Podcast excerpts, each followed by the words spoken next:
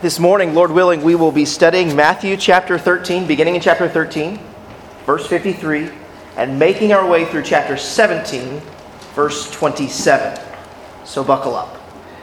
If, if you haven't done so, let me encourage you to go ahead and turn in your Bibles to the end of Matthew chapter 13. And if you're using one of the Bibles provided, uh, you should be able to find that on page 819. And we're going to be skipping around a good bit in this section. Uh, so if you're not used to looking at a Bible, when I refer to chapters and verses, the chapters are going to be the larger numbers there in the text, and the verses are going to be the smaller numbers in the text. And I'll try and refer to chapters and verses every time uh, to, to help you, hopefully, uh, follow along. Um, the, the author of the Gospel of Matthew is Matthew. He was a follower of Jesus. Uh, he was an eyewitness to Jesus' life and ministry. Matthew, he's, he's an evangelist at heart. He wants to persuade us of something. Uh, his aim, the aim and purpose of his writing, is to convince his readers that Jesus is the Christ, that he is the long awaited Jewish Messiah and King. And he wants his readers to recognize this about Jesus. He wants them to recognize that he is the promised King that the Old Testament pointed forward to and promised. And because Matthew is concerned to see his readers respond to Jesus Christ in faith, he brings the issue of Jesus' identity front and center in the passage that we're studying together this morning. At its heart, Matthew chapter 13, verses 53 through chapter 17, verse 27, uh, is concerned with the question of whether we will reject Jesus or recognize him in faith. These two responses of rejection and recognition are, are batted back and forth in these chapters. And anchored in between them is Jesus' self revelation of his true identity, the Messiah who has come to suffer and die and be raised from the grave.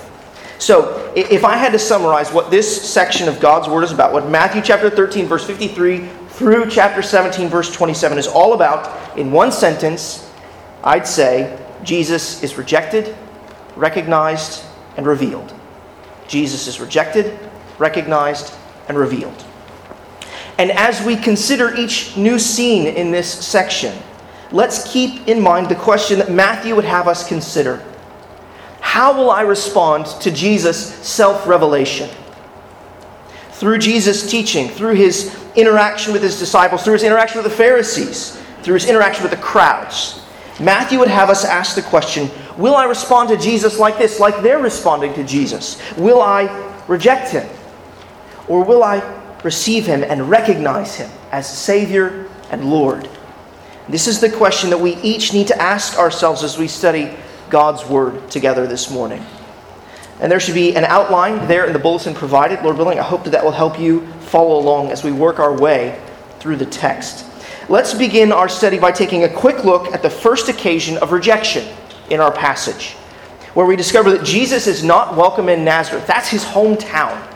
Jesus is not welcome in Nazareth. So this is the first point we're considering together. Read Matthew chapter 13, verses 53 through 58. Matthew chapter 13, verses 53 through 58.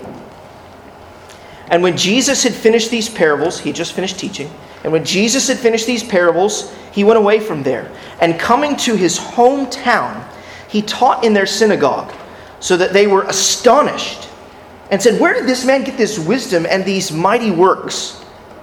Is this not the carpenter's son? Is not his mother called Mary? And are not his brothers James and Joseph and Simon and Judas? And are not all his sisters with us? Where then did this man get all these things? And they took offense at him. But Jesus said to them, A prophet is not without honor except in his hometown and in his own household and he did not do many mighty works there because of their unbelief. Well, it's not hard to see how Jesus' hometown responds to him, is it? Through his teaching, Jesus reveals that he's the very wisdom of God incarnate. In fact, his hearers recognize that he is very wise, but they don't recognize him as they ought. He astonishes his hearers and he offends them. The essence of their questions is this Isn't Jesus just a man like us? Or better yet, who gave him the right to make himself a teacher? Their questions reveal that they don't recognize or receive him as the Messiah. Instead, they reject him and his teaching ministry among them. Collectively, they conclude that they want nothing to do with him. And here is something that we need to see in these verses because it's going to occur again and again in these chapters, throughout the rest of these chapters. Revelation, recognition, and rejection all intersect in this passage. Jesus reveals himself, but he is not truly recognized, and so he is rejected. True, there is a, a, partial kind of recognition, a recognition of his wisdom but a partial recognition of the character of Jesus is not enough. It is not enough to see that Jesus was a wise teacher. It's not enough to recognize the wisdom embodied in his teaching. You must recognize him as the wisdom of God incarnate. You must recognize him as your Savior. And his saving work is foreshadowed at the beginning of chapter 14. So let's turn now and consider our second point. Told you to be quick foreshadowing the future. Here we're looking at Matthew chapter 14, verses 1 to 12. Now, these verses, they recount an event that has already happened, but Matthew places it here to signal to us that the rejection of Jesus will climax in his death. So, Matthew recounts the death of John the Baptist. Herod has heard about Jesus' great works, and Herod, he, he's afraid. He is afraid that John the Baptist, the man who he had put to death, has come back to haunt him. Why would Herod, a, powerful ruler, be afraid of a man that he put to death? What was particularly unnerving for Herod was that John the Baptist had called Herod out on his sin, his sexual immorality. John knew that this wasn't a matter of personal differences and preferences, but of God's law. And this was a matter that Leviticus chapter 18, verse 16, Leviticus 18, verse 16, that addressed directly. Herod's fear emerges in another way, too. Though he wanted to put John to death, he feared the people because they believed him to be a prophet. That word prophet there in verse 5 is Matthew's signal to us as to how the last scene in Jesus' hometown connects with this one. Jesus and John are both prophets. Jesus was rejected, and so was John. On his birthday, Matthew tells us Herod made a rash vow to give the daughter of Herodias anything she wanted. Herodias held a grudge against John. And so this daughter of hers asked for John's head. Take a look at verses 9 and 10 there of chapter 14.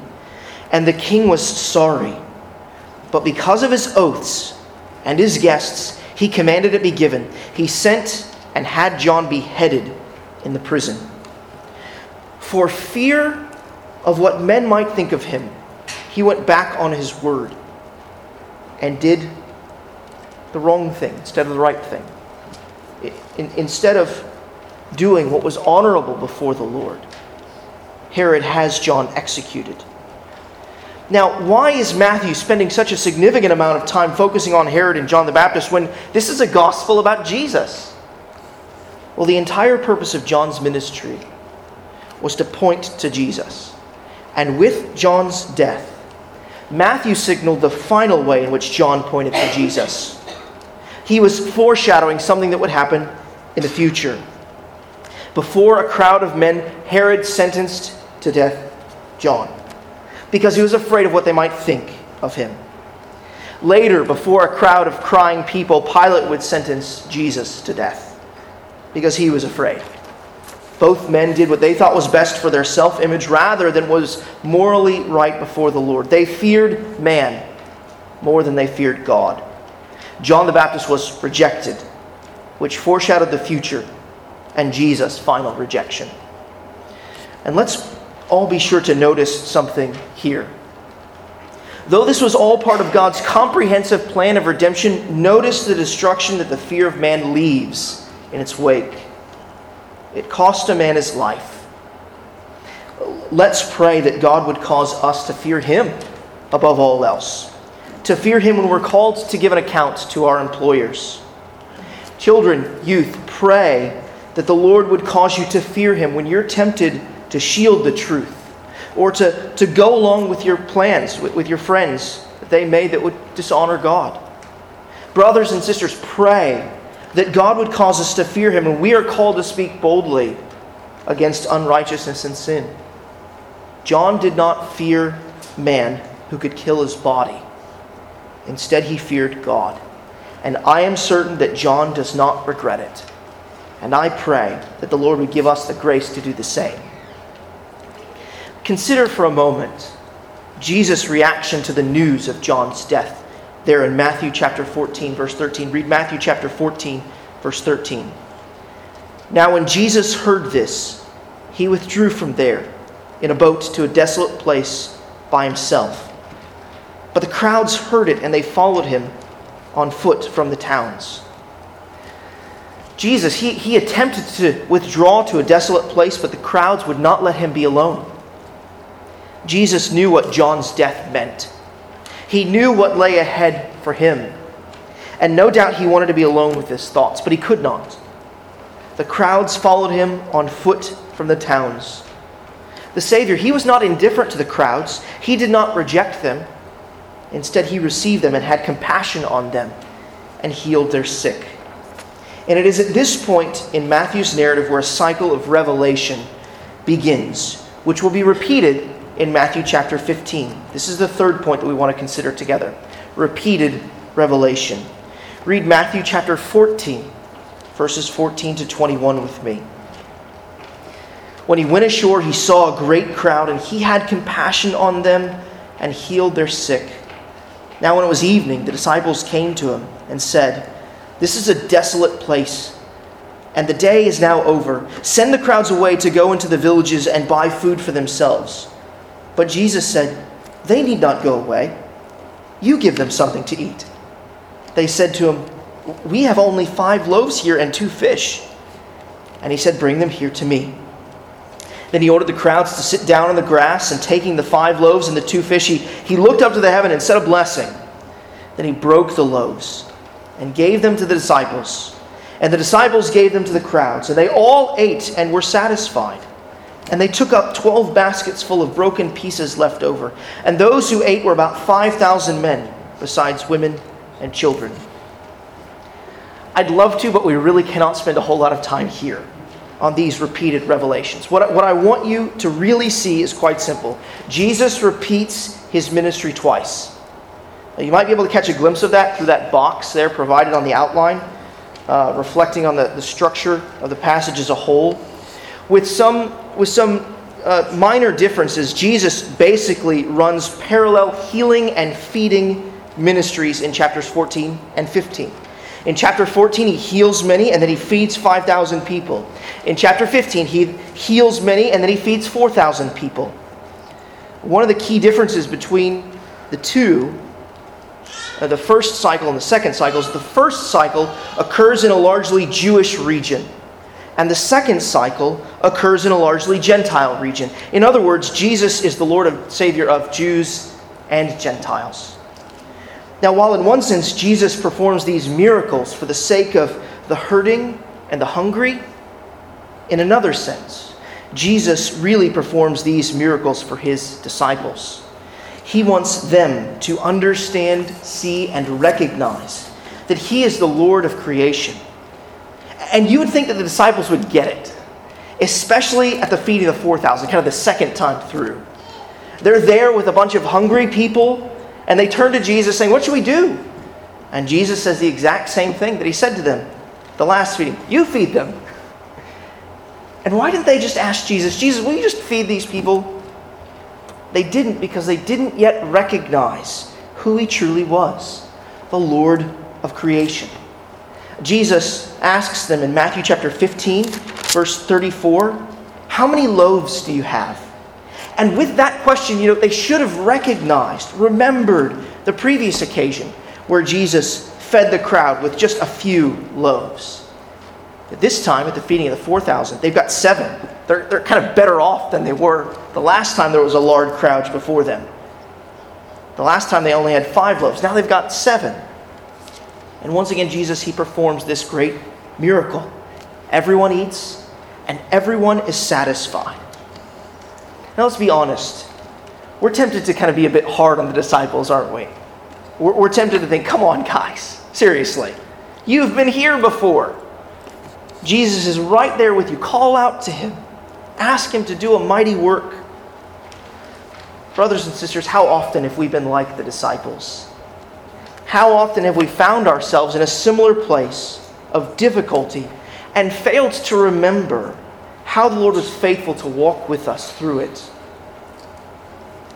How many times, how many valleys have we been through that we failed to remember that the Lord was with us in the last valley too? You know, you may look back on those valleys as places where your weakness or your weak faith was exposed, but don't forget that they were also places where the Lord's strength was revealed. If you find yourself in a valley, again, because we inevitably will, remember that the Lord was with you in the last one too. Remember what He has done before, He can do again. We see that here in these miracles. Now, sandwiched between these two cycles of nearly identical ministry to Jews and Gentiles are two different responses toward Jesus. On the one hand, you have the Jewish Pharisees who rejected Jesus. And on the other hand, you have a Canaanite woman, a Gentile, who recognizes him in faith. So let's turn now and look at our next point, at those different dispositions toward Jesus. And as we do, take a look at Matthew chapter 15, and let's read verses 1 to 9. Let me read verses 1 to 9 of Matthew chapter 15. Then the Pharisees and scribes came to Jesus from Jerusalem and said, Why do your disciples break the tradition of the elders? For they do not wash their hands when they eat. He answered them, And why do you? break the commandment of God for the sake of your tradition. For God commanded, Honor your father and mother, and whoever reviles father or mother must surely die. But you say, If anyone tells his father or mother, What you would have gained from me is given to God, he need not honor his father. So, for the sake of your tradition, you have made void the word of God. You hypocrites, well did Isaiah prophesy of you when he said, This people honors me with their lips, but their heart is far from me. In vain do they worship me, teaching as doctrines the commandment of men. Now, it's worth noting that this conversation takes place in Gennesaret. Jesus was recognized and revered there. The scribes and the Pharisees, Matthew tells us, have come looking for Jesus. That the Pharisees have already passed their sentence upon Jesus. Matthew told us in chapter 12, verse 14, chapter 12, verse 14, that the Pharisees, that they have conspired against Jesus on how to destroy him. They inform Jesus that his disciples, they've been breaking the traditions of the elders. Why are they asking Jesus about his disciples? Well, at one level, the Pharisees thought that one's external cleanliness was related to his spiritual cleanliness or holiness before the Lord. That's why they, they would make sure uh, to wash their hands and all sorts of other things as well. The Pharisees, they have come from Jerusalem and they see that Jesus' disciples do not wash their hands before they eat. To them, this looks like the disciples, and more importantly, Jesus, is not concerned with holiness. And so they ask Jesus about this. And in reality, the Pharisees question about Jesus' disciples is a thinly veiled attack on Jesus. If the Pharisees truly recognized Jesus, then they would not have asked him about the words of men, but about the word of God. That is exactly how Jesus responds, isn't it? The Pharisees turn to the traditions, the words of men, but Jesus turns to the word of God. He quotes the law, Moses, and the prophet Isaiah to them, and in doing so, he shows them how they have prized the words of men over the Word of God, and how their hearts were actually very far from God. The Pharisees' heart disposition toward Jesus is one of rejection. And Jesus expands his teaching on the heart before the crowd there in verses 10 to 20 of Matthew chapter 15. Those standing before him hearing him in the crowd need to reflect on their own hearts. Consider verses 10 and 11. Jesus says, uh, and, and he called the people to him and said to them, Hear and understand. It is not what goes into the mouth that defiles a person, but what comes out of the mouth. This defiles a person. Jesus' point here in this section, uh, in these verses and the verses that follow, is that what makes us unclean before the Lord is our own hearts. Our own hearts are unclean. That's why all of these evils and sins tumble out of us. And to prove it, Jesus offers a devastating list there in verse 19 of what comes out of our hearts and lives. And, and who can escape this list? Who is free from deceit? Who's free from envy? Who is free from pride? We're, we're pinned in one place or another by Jesus. We are radically unclean. And in the end, you know what? The Pharisees, they were actually right about one thing. They were right that they and we need to be clean before God. But washing our hands, washing various parts of our lives, just won't do it. This is part of the reason that Jesus would warn the crowd and his disciples about the Pharisees again in chapter 16, verses 1 to 12. Not only is it clear that no sign would really satisfy the Pharisees so that they might recognize Jesus. But they will also lead people astray by not leading them to Jesus for cleansing. Have you noticed that those who struggle with legalism, and by the way, that's all of us at one point or another, those who struggle with legalism usually have their finger on something that is wrong. They may overstate their case, but their real error is not in calling us to come to Jesus for cleansing. They call us to come to the law without the Lord. Their real error is in calling us to get our lives cleaned up before coming to God, when only God can really clean up our lives. Only Jesus can make us clean from the evil within our hearts. Rather than rejecting Jesus, we need to run to Him with humble, persistent, and desperate faith. And the very next scene shows us this. Contrasted against the scene of the Pharisees' rejection of Jesus, contrasted against hearts that were void of faith. In Matthew chapter 15, verses 21 to 28, we meet a Gentile woman. We meet a Gentile woman who is full of faith. What the Pharisees refuse to recognize in Jesus, she sees with perfect clarity. When Matthew notes in verse 21 of Matthew chapter 15 that Jesus withdrew into the district of Tyre and Sidon, he's telling us that Jesus has crossed the ancient traditional borders of Israel and entered into Gentile territory.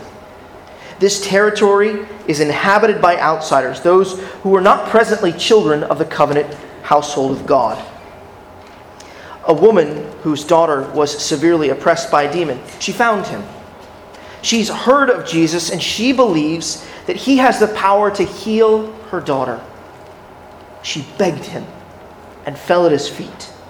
As any mother would, she cried out to him, Lord, help me. And Jesus' reply to this woman's plea seems cold at first, doesn't it? But upon closer examination, I think that we'll see that there's actually great hope in this reply. Jesus uses a metaphor to explain to this woman the priorities of his current ministry. He uses the common setting of a household. Jesus tells us the woman he tells the woman he must first feed the children. Jesus is telling this woman that he must first minister to the people of Israel until they've had all that they want. He can't take their food and give it to the dogs. Given given what we know from his reception in his hometown and his interaction with the Pharisees, they may have already had their fill. Now, Jesus' reply, I think, proves that Matthew is an accurate historian. For Jesus' words are not exactly flattering, are they? Uh, Jesus calls this woman a dog. Now, it's not the traditional insult that Israelites would use of Gentiles as a mangy kind of mutt Oh, Jesus used the, the term of kind of a lap dog, a household pet. But Jesus, he explains to her that, that since he, he is first to feed the children of Israel, it's not right to take their food and, and give it to the dogs. And in this metaphor, as I said, Jesus refers to this woman and the Gentiles as dogs. And I don't think Jesus means this to be an insult. Rather, in Jesus' reply, we see his current missional priorities that he would preach to the Jews first. However, in Jesus' words, we also see a promise of inclusion. There are dogs in the Master's house. Jesus said that he couldn't take the children's food and give it to the dogs. But this, from Jesus, is a test of the woman's faith. And she passes it with flying colors. She sees Jesus' reference to dogs in the household as a ray of hope, a promise that she is going to cling to. That she, a dog, can be in God's household. And so she replies, Yes, Lord. It's an amazing reply in and of itself, isn't it? She is willing to submit to the Father's priorities for the Son's mission to go to the Jews first. It's a remarkable display of faith in and of itself. But what she says next is even more astounding. In chapter 15, verse 27, she says, Yes, Lord, even the dogs eat the crumbs that fall from their master's table. She believes that even Jesus' current ministry is so gracious, so bountiful, that there will certainly be crumbs for her and her daughter.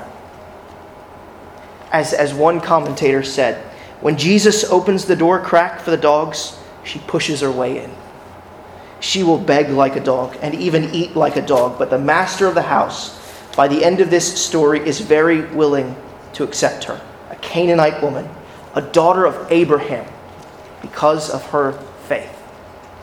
Jesus recognizes her amazing, true, and persistent faith. And in light of her faithful reply, Jesus he heals her daughter from a distance. He casts out a demon from a distance. We've seen Jesus heal before. And we've seen him do this before as well in other gospels. This miracle shows us that Jesus' divine power is not limited by space. The Lord of creation can work all over the creation. Her daughter was healed instantly. You know, this conversation miracle it, it points forward to the day when the Gentiles would no longer be those who wait under the table for crumbs, but co heirs of gospel blessings. In fact, it has been God's amazing plan all along. From the time of Abraham, God made clear that the seed of Abraham, Jesus Christ, Paul tells us, would be a blessing not just to the Jews, but to all who believe, to the nations. And the Apostle Paul tells us that those who put their faith in Jesus are children of Abraham, children who are welcome at the Master's table. The question is will we recognize Jesus in faith, just like this woman did? Will we humble ourselves and confess our desperate need of Him? Friends, brothers, and sisters in Christ, we need to be cleansed from our sins. We need to be healed. God, He made us to love Him and honor Him and serve Him with all of our heart and soul and mind and strength.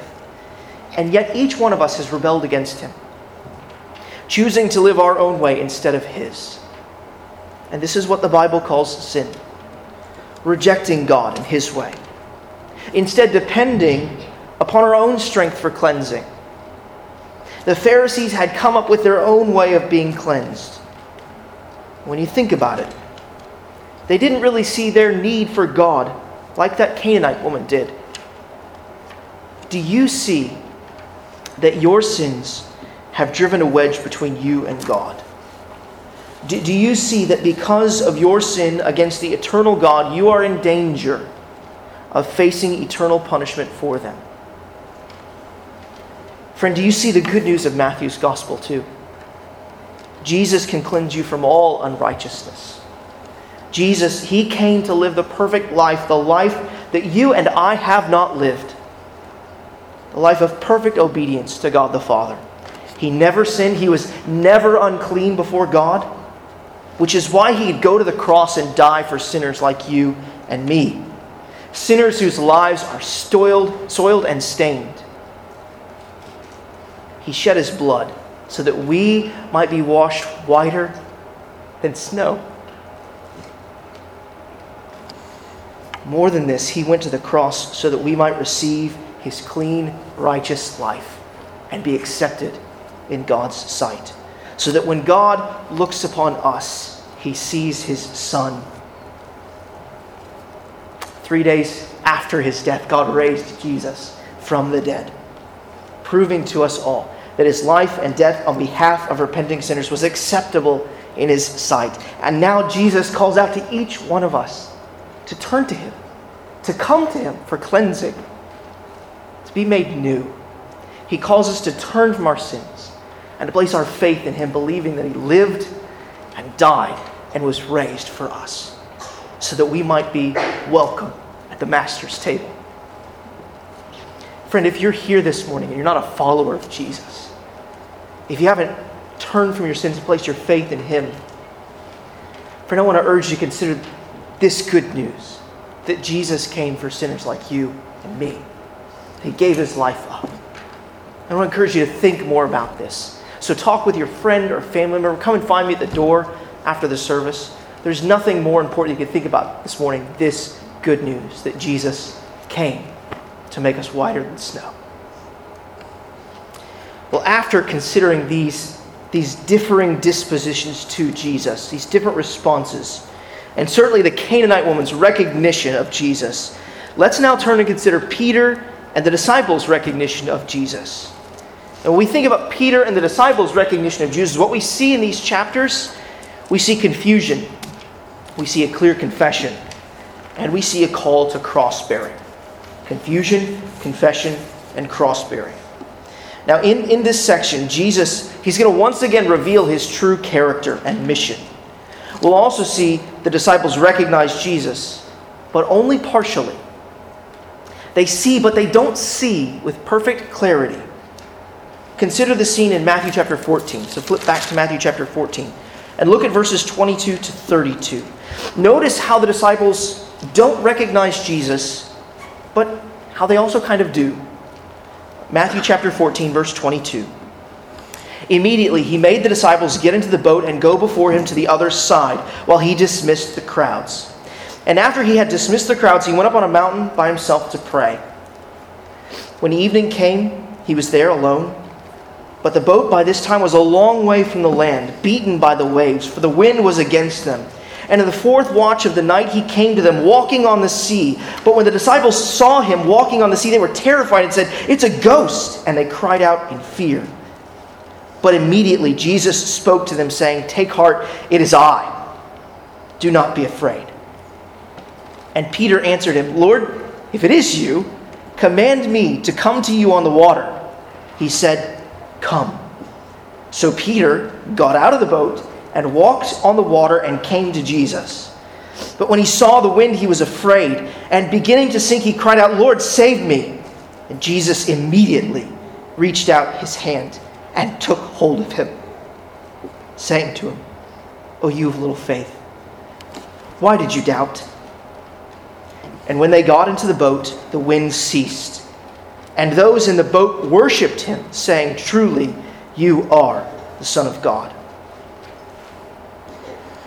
So you see, when Jesus passes in front of the disciples there on the sea, it's clear that they don't recognize him. They think he's a ghost. They're struck with fear. It's strange that they don't recognize Jesus. They've been with him for months, maybe even years. And this experience isn't that foreign to them. They've been with him on this same lake with a storm raging about them. And when Jesus sees their fear, he comforts and consoles them. He tells them to take courage and to not be afraid. Those two phrases are basically communicating the same thing, but what stands between them is significant. The reason the disciples can take courage and rid themselves of fear is because Jesus has arrived. He says, It is I. And when he utters those words, he utters words that are used in the Greek translation of the Old Testament, the Septuagint, to communicate that Yahweh is speaking. Did, did his disciples pick up on that? Did they hear Jesus say, It is the I am? That's what Jesus said to his disciples. Did they, did they hear him say that? Did they recognize that? Well, at first it seems as if Peter recognized Jesus as the sovereign Lord in the flesh, the I am in the flesh. But after Jesus saves Peter from sinking, he essentially calls him a man of little faith. It's kind of amazing when you think about it, isn't it? I just love this scene. It makes me laugh every time I read it. Perhaps I shouldn't, but I do. Anyways, well, you think about it. He calls him a man of little faith, but he had so much faith to step out onto the water in the first place. And yet he's a man of little faith. What about those in the boat? Do they recognize Jesus? After all, when Peter and Jesus got into the boat, the winds and the waves ceased. The sailors, they, they worshiped Jesus, saying, Truly, you are the Son of God. Is this, is this budding faith? One would hope. There's some clarity as to who Jesus is, but there's still a great deal of confusion. Flip over now to Matthew chapter 16. Matthew chapter 16. And we're going to start reading there in verse 13. Matthew chapter 16, verse 13. Now, when Jesus came into the district of Caesarea Philippi, he asked his disciples, Who do people say that the Son of Man is? And they said, Some say John the Baptist, others say Elijah, and others say Jeremiah or one of the prophets. He said to them, But who do you say that I am? Simon Peter replied, You are the Christ, the Son of the living God. And Jesus answered him, Blessed are you, Simon Barjona, for flesh and blood has not revealed this to you, but my Father who is in heaven. And I tell you, you are Peter, and on this rock I will build my church, and the gates of hell shall not prevail against it.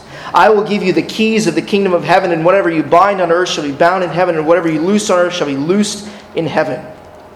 Then he strictly charged the disciples to tell no one that he was the Christ. From that time on, Jesus began to show his disciples that he must go to Jerusalem and suffer many things from the elders and the chief priests and scribes and be killed, and on the third day be raised. And, and Peter took him aside and began to rebuke him, saying, Far be it from you, Lord, this shall never happen to you. But he turned and said to Peter, Get behind me, Satan. You are a hindrance to me, for you are not setting your mind on the things of God, but on the things of man. Now, this is, of course, an incredibly famous and important scene. Jesus asks his disciples, who people say the Son of Man is, and then he turns and he asks the disciples the question, But who do you say I am? All right, guys, it's your turn. Who do you say I am? That is, of course, the question that each one of, our, each one of us should be asking ourselves Who is Jesus? Well, Peter, he steps forward on behalf of the disciples and gives really the perfect reply, doesn't he? You are the Christ, the Son of the living God. In other words, Peter says, You are God's promised Messiah, the anointed one who God would send to do his will and save his people. You are God's beloved Son. The, you have the highest and closest relationship with God.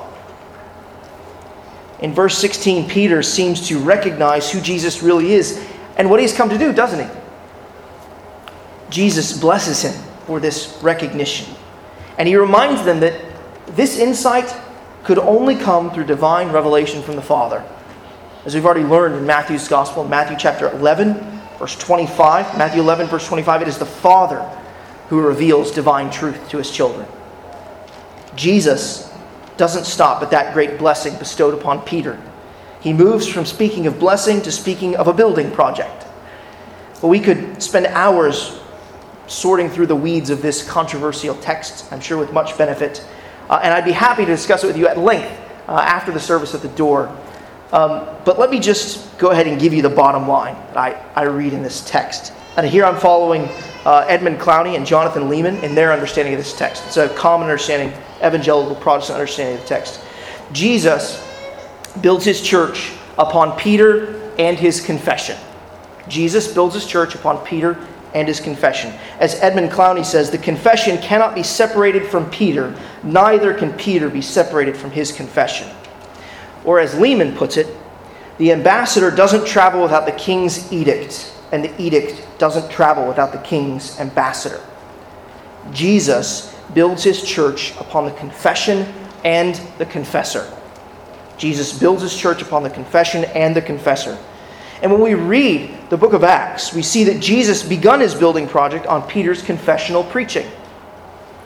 Moreover, if Peter cannot be separated from his confession, then neither can Peter be separated from the 12 disciples. Remember, Jesus asks the disciples as a whole the question, But who do you say I am? And Peter steps forward on their behalf, essentially as their spokesman. It's no surprise that by verse 20, Jesus is speaking to all of his disciples again. What is more, is that the Apostle Paul points out that in Ephesians chapter 2, verse 20, Ephesians chapter 2, verse 20, that Peter, he's not the only foundation stone of the church.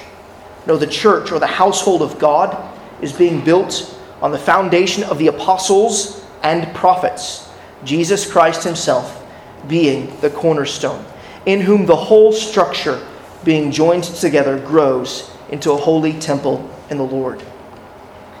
Jesus promises to build his church upon the confessor and his confession, upon Peter and upon the apostolic band, those 11 men with him who would share in his confession of Jesus as the Christ, the Son of the living God. Jesus also promises that since he is the builder of the church, the powers of hell shall not prevail against it. So Peter and his fellow disciples must finally get it, right? Finally, they rightly recognize who Jesus is, right? If they do, why does Jesus then plead for secrecy there in verse 20? Jesus understands that his disciples may recognize that he is the Messiah, but they don't yet recognize what kind of Messiah he would be. And this becomes clear in chapter 16, verse 22. Peter, perhaps once again on behalf of the disciples, pulls Jesus aside. I love it that Peter pulls Jesus aside. Let me just have a word with you real quick, okay? Let's get a few things squared away. He pulls Jesus aside and he says, Look, you need to stop all this talk about death. Okay, this is not, this is not okay. It's not going to happen. You're God's Messiah. You're God's Messiah. It's not going to happen to you.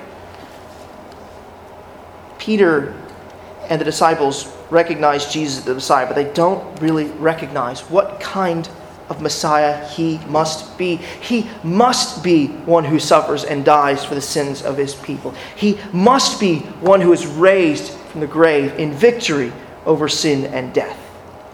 Not only must Jesus be the kind of Messiah who would be crucified on a cross, but his disciples must recognize that in order to be truly his followers, they will have to follow in his path of suffering. This is what Jesus communicates in Matthew chapter 16, verses 24 to 28. Those who truly recognize Jesus also recognize that their path is one of suffering and cross bearing too. As Dietrich Bonhoeffer famously said, when Christ calls a man, he bids him to come and die. We die to the passions of our flesh. We die to the pursuit of worldly prominence. We put to death those things which would lead us away from walking in the path of Christ our Savior, the one who suffered and died for us. Not only this, but Jesus' disciples also recognize that such suffering and cross bearing is worth it.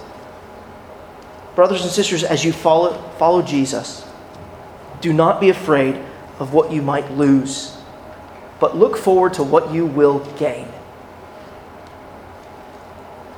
Those who indulge their selfish desires may gain the world, but they will lose their souls. Their lives and pursuits will mark them out as those who have surrendered to the world, the flesh, and the devil. Jesus makes clear here that there is nothing worth gaining in this world if it means being eternally separated from Him in the next. Yes, there is a great cost to following Jesus, but there is also a great reward. For those who deny their sinful pleasures, those who repent and joyfully take up the way of Christ, they will be saved. They will not forfeit their souls. They will not be forsaken on the last day. Instead, when Jesus comes in his Father's glory with his holy angels, he will bid you to come into his kingdom. You know, Jesus, he has begun to talk a lot about death. He has revealed to his disciples that he must die. He has taught them that this is what the Old Testament scriptures said must take place. He has revealed to them that they must put to death their, put to death their flesh, take up their cross, and follow him. And all of this news could lead the disciples to worry about their own lives. And so in Matthew chapter 16, verse 28, Jesus says this to them in Matthew 16, 28. Truly I say to you, there are some standing here who will not taste death until they see the Son of Man coming in his kingdom. Some of those gathered around Jesus, listening to his teaching, would not die before they saw the kingdom of God come with power. Jesus meant this as an encouragement to his listeners. He wanted them to, he wanted to encourage them to take up the way of the Messiah, cross bearing, with the hope that the power of the kingdom would soon arrive. Matthew takes this statement by Jesus and connects it to a display of the power of the kingdom in Jesus' transfiguration. It is in Jesus' transfiguration that the Father clearly conveys his own recognition of Jesus. What are we to think about Jesus? Well, God the Father reveals it to us. So let's turn now and consider that the favor of the Father and the faithlessness of the disciples. Another contrast the favor of the Father and the faithlessness of the disciples. Read Matthew chapter 17, verses 1 to 9 with me. Matthew 17, verses 1 to 9. And after six days, Jesus took with him Peter, James, and John, his brother, and led them up a high mountain by themselves. And he was transfigured before them. And his face shone like the sun, and his clothes became white as light. And behold, there appeared to them Moses and Elijah talking with him. And Peter said to Jesus, Lord, it is good that we are here. If you wish, I will make three tents one for you, and one for Moses, and one for Elijah. He was still speaking when behold a bright light, a bright cloud overshadowed them. And a voice from the cloud said, This is my beloved Son, with whom I am well pleased. Listen to him. When the disciples heard this, they fell on their faces and were terrified. But Jesus came and touched them, saying, Rise and have no fear. And when they lifted their eyes, they saw no one but Jesus only. And as they were coming down from the mountain, Jesus commanded them, Tell no one the vision until the Son of Man is raised from the dead. Well, the, the, the some standing here of the previous chapter, just right there at the end of chapter 16, seems to have been referring to Peter, James, and John. Matthew tells us that Jesus was transfigured before them. And what that seems to mean is that Peter, James, and John caught a glimpse of the glory that Christ would be clothed with at his second coming. In Matthew chapter 16, verse 27, it spoke clearly of Christ's second coming, and here these three disciples are given a glimpse of what it would look like for the kingdom of God to come in power. What were Moses and Elijah doing there? Perhaps they stood as a testimony to Jesus, reminding the disciples that the law and the prophets pointed toward Christ. Here is a revelation of Jesus. What happens next? Peter, he opens his big, big, big mouth, and the Father tells him to close it. Uh, Peter, he's terrified with what's going on, so much so that he recommends building three tabernacles. Jesus is attempting to honor Jesus and Elijah and Moses with his recommendation, but what Peter doesn't see is that Moses and Elijah are not on the same plane as Jesus. Previously, Peter has said that Jesus was the Son of the living God. But does he recognize what this means? A cloud in, envelops them on the mountain, just as a cloud enveloped Moses on the mountain when God revealed the law to the people of Israel. Now, on this mountain, God the Father reveals his Son. He conveys to the disciples how he sees Jesus and how we are to see him. In verse 5, the Father reiterates what he said at the very beginning of Jesus' ministry. At Jesus' baptism, the Father also communicated that Jesus was his Son whom he loved. Jesus is not just some other prophet, he's not John the Baptist, he's not Elijah. Jesus is the beloved Son of God, the Son whom he has loved from all eternity.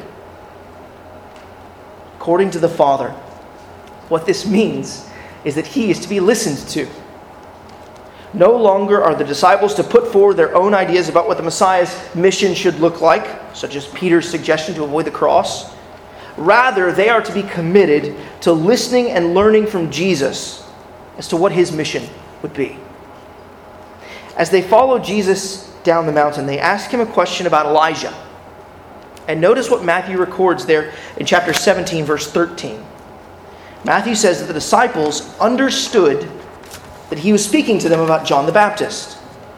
Well, they understand what Jesus was saying about John the Baptist, but do they understand what he was saying about himself there in verse 12? Did you notice what Jesus said about himself in verse 12 at the end? So also the Son of Man will certainly suffer at their hands. Curious that Matthew leaves out the disciples understood that.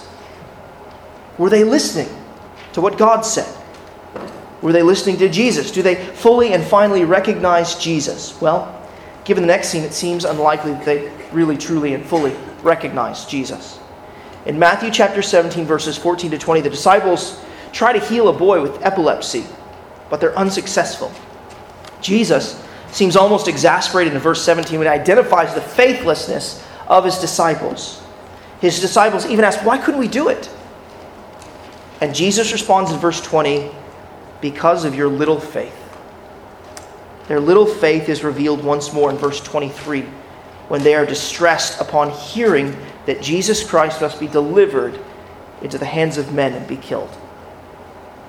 Stop for a minute and think about all that has transpired in these chapters, and just in these chapters.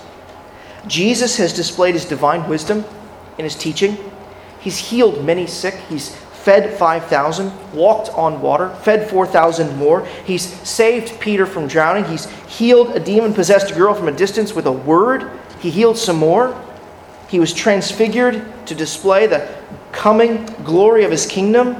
And once again, he healed an epileptic boy with a demon. When we consider all of this, we, we might be tempted to look down on the disciples again. But really, if we were in their shoes, I think that we would struggle to grasp what is really going on. The slowness of the disciples reveals something else about Jesus Christ.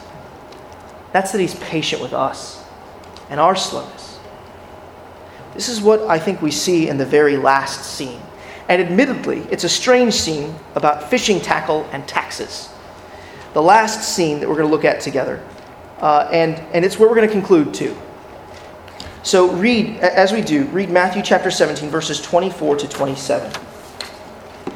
When they came to Capernaum, the, the collector of the half shekel tax went up to Peter and said, Does your teacher not pay the tax? He said, Yes. And when he came to the house, Jesus spoke to him first, saying, What do you think, Simon?